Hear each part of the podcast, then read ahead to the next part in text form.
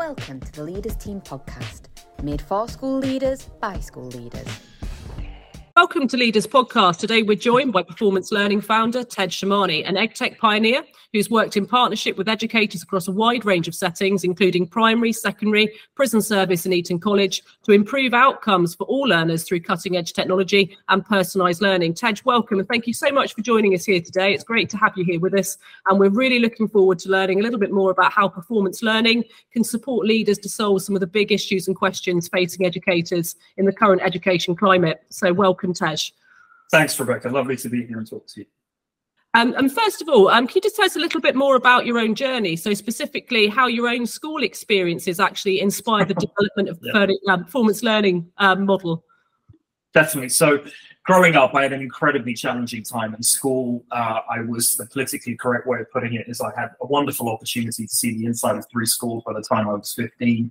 So it was it was disruptive, partly purely just because I had a very difficult time in in learning, and often, and this was the basis of my journey, that um, often I struggle with the what, but I didn't have anyone show me how, and that, to cut a long story short, following a career as a professional tennis player, where I was exposed to just a, a high level of input from various tennis coaches spanning three countries and a career which lasted about five years, I went from being an incredibly difficult child apparently to manage in school to competing at a very high level uh, on the tennis circuit.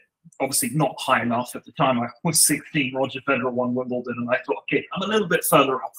So let's have a pivot and think about what else I could do to really um, give back to students like me who I, you know, I felt at the time just weren't given that opportunity to really express how they felt in school, and very quickly got sort of pigeonholed into a set system that I didn't feel yeah, I can articulate that now. At the time, I kept um, spending most of my time outside of the classroom and in the classroom. You can read between the lines around that um, of showing me how to learn, assessing my strengths, my areas of improvement, like I got access and exposed to as a, as a tennis player on the circuit. And that's why I set up performance learning, which now um, has been, we're heading into our 12th year next year. Uh, I conducted seven years of, of uh, research, which I'm, next week is the uh, Viva examination for, for my thesis that I've written, is next Wednesday. And the whole focus of it was really to uncover what the most sustainable and transferable way to uplift pupil performance would be. And as a skills based approach, more sustainable. And here we are today. So, yes, as you said, um, incredibly proud. Sometimes I have to pinch myself, though it's been a hard graft over the last 12 years, to be able to have deployed performance learning, our assessments and our learning uh, technology and our regulated qualification into, as I said, from, from prison straight away through to private schools to really try and help create a level playing field yeah, just listening to your journey there, you've had a remarkable kind of insight, I think, into quite a, a, wide range of settings. So, based on that experience, what would you say are the key challenges that's facing all ed- educators at the moment, both nationally and internationally? So, I think there are many challenges uh, outside of just pure teaching and learning, but sticking the domain that we're talking about. Um, one is delivering a personalized approach to every pupil on scale is is very difficult. Two, I think the rhetoric now we we say post COVID, but it seems to be a reality now that that's that that we have to live with around the notion of making sure that the pupils' mental health, their attitudes and, and their behaviors towards their learning, their complex progress and attainment factors are all part of that learning journey alongside teaching them English, math, science, and various other subject history, geographies that they have to learn. And I think it's an exciting challenge, but nevertheless a, a challenge. So really getting to a point where we can deliver a, a, a personalized approach, which places the and I, and I, would say this has been an obsession of mine over the last decade you know, plus now, that really places the the attitudes and behaviors, the mental health and well-being of that pupil at the forefront of their academic journey now, I think is no longer a matter of choice, but a matter of, of necessity now for a number of reasons. If we're going to compete globally in the next 10 to 15 years uh, and really create um, that academic genius that I feel every student has within them that just needs to be kind of extracted out through careful, deliberate assessment, continuous assessment, but really focusing on how they learn um, and placing equal importance on on on that as we've done on what they learn. Brilliant. That's really, really interesting. And I think for leaders who might not have had the same insight as you, what do you think mainstream settings could learn at the moment from alternative provisions and sort of prison schools that are kind of facing different challenges that particularly link to that, that element of behaviour for learning? It's a great question because I think the more extreme the environment is, the higher the need to be able to really assess and learn about the individual you're coaching or teaching or intervening with. and that's a natural process. If you take um, a category C prison dealing with young offenders, uh, which we've got quite a bit of experience in now through the technology, assessing very early on who they are, how they learn, what behaviors are driving.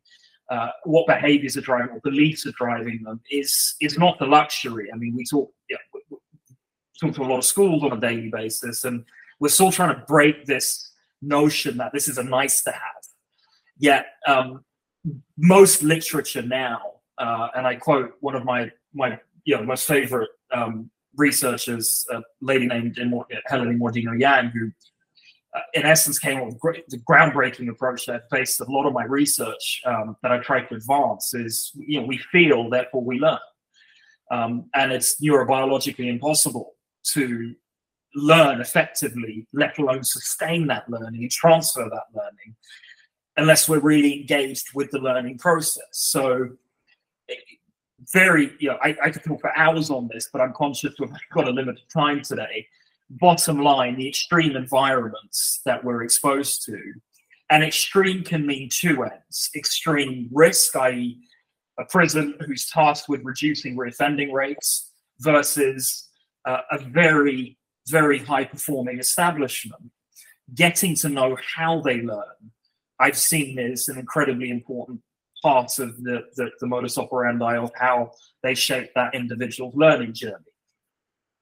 It's the bit in the middle that I feel could be improved. So if we look at assessment as a whole and really shaping the discussion around yes, it's important to have literacy assessments, numeracy assessments. Of course it is. They've been around since since the dawn of time.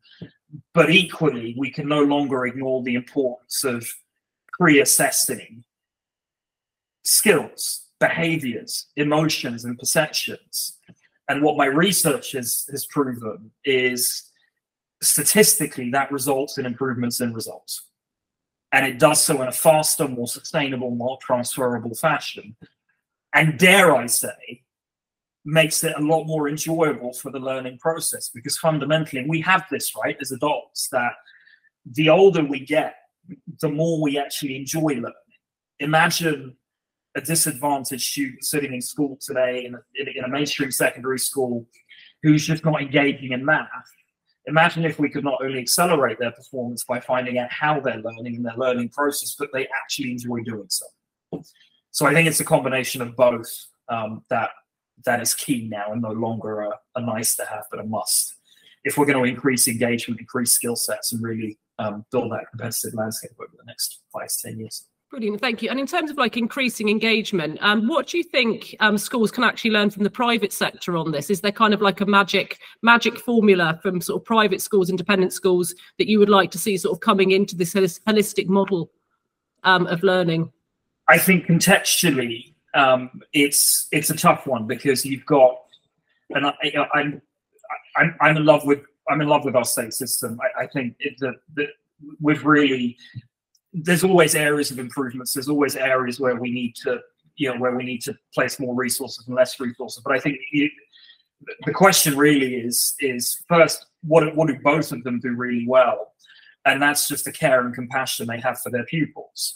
Uh, f- fundamentally. Number two, uh, I think this, and I keep talking about this, I think creating space and time um, in both the state and private sector, you know, in private schools to be able to just at the, the start of each term pre-assess and identify these three areas that I keep talking about skills behaviors and perceptions is is vital to be able to then provide what uh, has been the debate, you know, for the last 150 years, which is the differences between a state education and private education.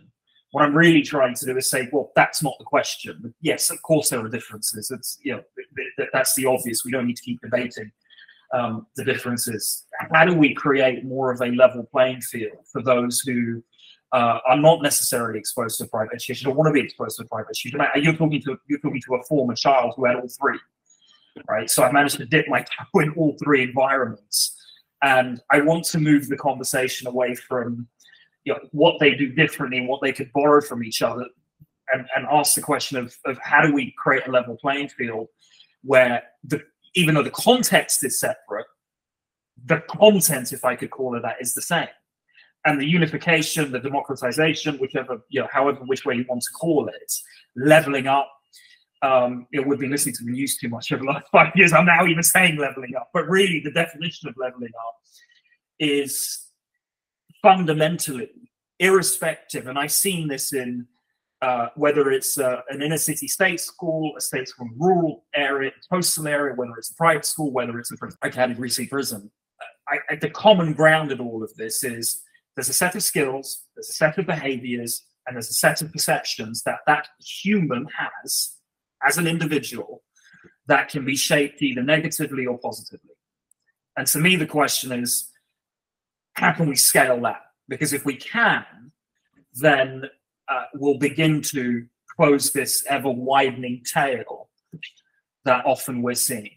And that tail exists in both environments, not just state, not just private. Brilliant. So, so like getting to the sort of like the crux of what, what you're saying here in terms of performance learning, um, you're saying the key to success for all learners, regardless of context, is this development of a holistic sort of approach, which involves teaching the skills and behaviours and the culture as part of the curriculum, why do you think that's so important for schools to adopt that approach, particularly at, at this particular moment in time? Yeah, so I, I think, uh look, a, num- a, number of reasons, but but fundamentally, I go back to the two. You know, I go back to kind of three key pillars over here: engagement, sustainability, and transferability. That we've seen a lot of the engagement challenges of, and I was the same. It was give me an area of a trapezium or an algebraic equation to solve, and I'm out the door right? Forget it, it wouldn't happen, and then I would disrupt. So engagement was an issue for me. So finding out their process of learning, uh, their, their, their perceptions of, of receiving that information around their subject demands, around their readiness to learn, around their perceptions towards teachers in the beginning, and then being able to say, here are your strengths, here are your areas of improvement on how you learn. Then the what becomes significantly easier. So, and there's no teacher on the planet that I have met and come across, uh, and I've had the privilege of training tens of thousands of teachers now through performance learning, that will disagree with the notion that um, that light bulb moment the student gets when they're teaching in the classroom and all of a sudden it's missed. I got it. Well, sir, I got it. That's why we get up out of bed. Well, how do we do more of those? How can we accelerate that? Because that's the joy and the essence of both teaching and learning. And that's why I fundamentally believe that identifying these three areas uh, not only increases engagement, because they're just going to get better. And often I ask students this question is, are you good at the subjects you enjoy? Do you enjoy the subjects you're good at? No one likes enjoying things they're not good at. We mature and learn to do things we're not good as, a, as adults, but um, I've not met a 15 year old, let alone a 10 year old or a five year old who loves being stressed out because they can't handle demands that are in front of them because the information's too high. So that solves the engagement problem. Big statement I've just made. Helps solve the engagement problem. Contributes to solving engagement problem. We got there in the end. Um, it's a very raw, uncut episode that we're doing right now. So and then number two, if we're then looking at sustainability, well, you've learned a set of skills that within the transition years, going from year six, seven, eight, nine, you can then use to help you get ahead by the time you're in year 10, so you're GCSE ready two years early, or in year nine, as an example. And then finally, the transferability. I have an A level student who then is looking at workplace readiness, and this is a big discussion um, within within FE, which we do a lot of work, and within the prison sectors. How do we get ready for work? Work is skills based. And I have a belief that you can teach anyone anything at any time. So therefore, that's then the trifactor, which is upskilling for sustainability so that they can learn those skills, learn how to learn, get to know how they learn, so that they can transfer that right into the workplace. And the wonderful thing with all of this, and this is the misconception, and I think it is a misconception, the assessment part is the complex bit. But the learner themselves, when asked an appropriate set of questions through an appropriate vehicle, is incredibly honest with how they feel. And that data point, that metric, I think we need to factor in a lot more of. There's a lot of mainstream discussion around capturing people voice, capturing learner voice. That can't just be a feel good exercise. It can't just be a nice to have. It can't be a tick in the box. Use that data to be able to make effective teaching and learning decisions from, because that the, that's the individual you're trying to trying to influence. So yeah, engagement, sustainability, and transferability. They're the big three that we're seeing.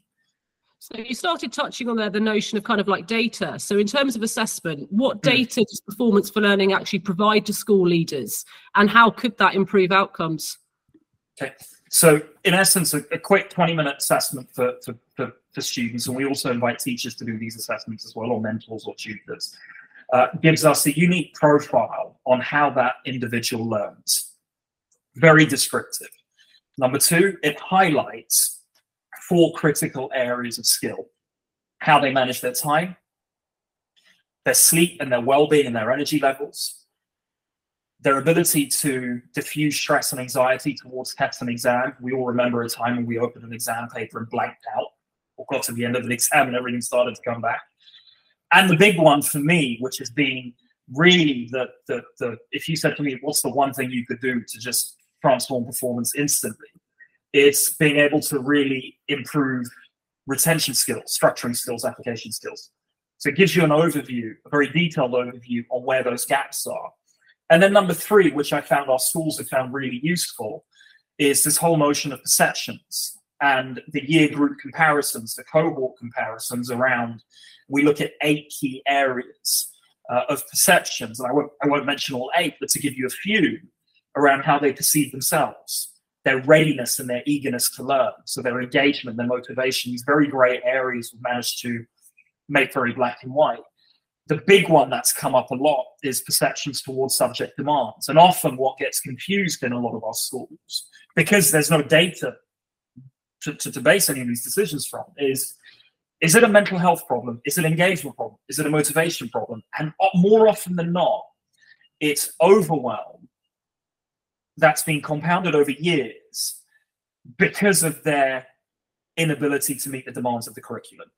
And we can pinpoint exactly what they need to do, how much they need to do, what outcomes they're going to get, and most importantly, what they don't need to focus on because they're doing really well. That's pillar one. That's our foresight assessments. And then we've got a personalized learning platform. So whatever they've said in the assessment, there's coaching. So if they've said, I get to Friday and I'm falling asleep at my desk, I can't remember my science very well. I'm struggling in my math because I just forget formulas. It gives them coaching to be able to do online. And then finally, something I love to do is I teach in 20 of our schools a year, 20 to 25 of our schools a year. So we run targeted coaching programs for the most hard to reach students. So it's pretty much end to end. And we correlate that to direct improvements in exam results and test scores. Really, really interesting findings sort of coming out of that. Um, flipping that back to some of the bigger bigger issues in education at the moment, I know school mm. leaders are going to be thinking about. So in the UK at the moment, uh, we're thinking about how do we tackle the attendance crisis? What can we do for behaviour right. for learning? And how can we yeah. tackle the attainment gap regionally for disadvantaged students? What do you think are the key solutions for these challenges? Do you think performance for learning right. kind of offers anything in these key areas? Yeah, so performance learning does. Um, so you've asked me three examples there. So we're just going to break down that into three questions. So if we look at um, the latter one, where you're looking at the attainment gap, uh, I think for me, you know, I'm, I'm I can't say 100 percent. So I'll say 110 percent. Uh, the the attainment gap fundamentally comes down to assessing the skills gap, coaching to improve the skills gap, and making sure that that's sustainable. So attainment gaps, fundamentally for me, yes, there are environmental factors. There are, as you've mentioned, uh, attendance factors at play. which often are outside of the control of the environment they're learning, whichever the environment is. But the bit that we can control, and performance learning's done this now, year in, year out, across multi environments, is that notion of sustainability and transferability. If you can teach the most disadvantaged how to learn in a skills driven approach, those four areas I focused on before, I can only speak for our own examples.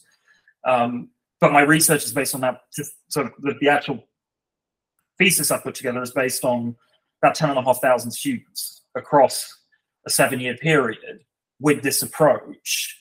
And the results are correlating to improvements in test results and exam results, of which the majority of that population were low and moderate prior attaining students, of which the majority of them were pupil premium students. So to me, I'm very, very clear on this question around how to solve the attainment gap. It's show me how to learn, show me the skills that I'm lacking, and help me to start feeling like I'm winning again in the subjects that I just cannot engage with. That's one. In terms of the uh, attendance, uh, it, it's it, this is a sort of it's it's double edged because obviously you know we've got um, pupils who, and I think we have some of the most resilient pupils on the planet um, in the UK because irrespective of what they go through at home and the challenges they face and the hardships they face, they still turn up. Even if it's at 30, 40%, they're still trying to turn up. And to me, attainment and engagement sit side by side if I feel like I'm winning in my subjects, if I feel like I'm winning in school, if I feel like school's right for me, I'm going to turn up. So to me, again, it's the same analogy of an athlete who's 500 in the world and wants to give up. That athlete won't want to give up if that athlete's 50 in the world. So it's a very single minded solution to say, how do we improve results so that they feel learning is right for them and they can learn? and again, I'll bring it back down to, and you get bored of me saying the same thing over and over again, is show me how I can improve my skills, show me how I can improve my behavior, and show me how I can develop a healthier perception of my of my attitudes toward learning. It's that trifecta for me. And, and you start getting a, a sort of a domino effect across these areas the country's currently currently facing challenges in. Yeah, and I think it is really important when thinking about self esteem and that engagement model and kind of how it can boost that. And, and I think the reason I asked that question, not not separately, mm. but altogether, I think they are interwoven, like you've summarized right. there. So thank you for that one, Tej. Um, final question. Um, at the moment, obviously, technology, AIs, there's a lot of talk going on around this nationally at the moment, and your performance learning module utilizes digital technology. What do you think the key advantages are of using digital technology as part of wider strategies for leaders, educators, parents, and students? Yeah, scale, cost, time savings when used properly. So they're the three fundamental. I mean, what technology enables us to do is save time, do things faster, um, and do things on scale. So they've, they've always been the three, and that's why I wanted to intentionally develop the assessments to be digitized so that we can just assess more, have the machine do the modeling, and do it on scale and deliver it at a cost which is a fraction of having a team of 50 trained ed psychs go into a school and do it, right? And processing and speed, et cetera, et cetera. We know that. I think an important question that needs to really be framed um, a lot more than it is is what technology won't do. And I think there's a rhetoric forming around technology being the, the silver bullet in education. And while it can provide silver bullets in certain contexts, a good 80% of my work over the last 10 years has been with disadvantaged students. Um, with students who have come from challenging backgrounds where attendance a lot of the time has been sub 40%, where they're on the way out and the environments that they're in are not helping them engage in school. So, what do you do? Technology can help highlight areas, but it certainly can't, for me, and I, you know, I feel quite strongly around this, ever, ever replace that that moment that you get from your favorite teacher when they've said something and that light bulb has just clicked. So I think it's really important to use technology for technology's purpose and not and have a very clear line on what it will struggle to do. I'm not saying forever, but for now. So the focus must be on. Um, my biggest concern in education today is is, is the need for more um, teachers. Uh, there was a report I can't I can't remember stats, and a report yesterday around the, the millions of teachers needed um, by when at a certain point in time. Uh, I think we need to be focusing on that because that's the potential iceberg. So I'm clear on it. If it, it, can be used, as I said, for those for those for those metrics that I mentioned, but specifically, uh, I think more investment in teacher training, more investment into teachers, more investment in classrooms, more investment. We have some schools that still struggle with internet connectivity and broadband to even access some of the basics. So I think as a country, yes, it's exciting. There's a lot of technology now available. I think the onset of machine learning and artificial intelligence will provide breakthroughs. It is providing breakthroughs. We've been able to to, to build something of, of that nature to provide breakthroughs. But we can't lose sight of the fact that that learning process fundamentally is in direct proportion to the relationship student has with the learning process and the feedback cycle they have with their teachers, which is a human to human interaction. Very long answer. My solution is a blended approach. That's been the most effective. That's been my research over the last decade, which is use it in a blended fashion. Brilliant. Thank you, Joe. Some really important points there, I think, about that human element. And I think that's why we're all in education. It is for that human interaction and it is the difference a teacher can make. So, absolutely fantastic thing, I think, to, to end the interview there um, on today. So, thank you very much for joining us and sort of sharing your views. Pleasure. So many, so many interesting takeaways there to sort of go away and think about. So, thank you. It's been fantastic having you. And please come Thanks and talk to us again soon about the findings from your dissertation, which also sounds incredibly interesting. So, thank you, Tej. Have a lovely rest of your day.